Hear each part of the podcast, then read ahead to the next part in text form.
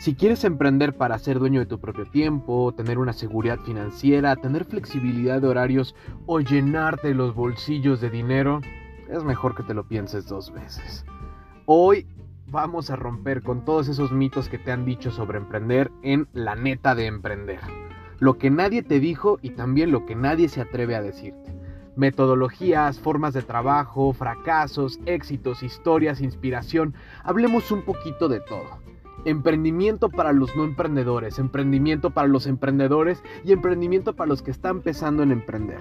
Hablemos del libro negro del emprendimiento, de aquellas cosas que nadie se atreve a decirte y cómo emprender realmente no es tan difícil si sabes cómo hacerlo.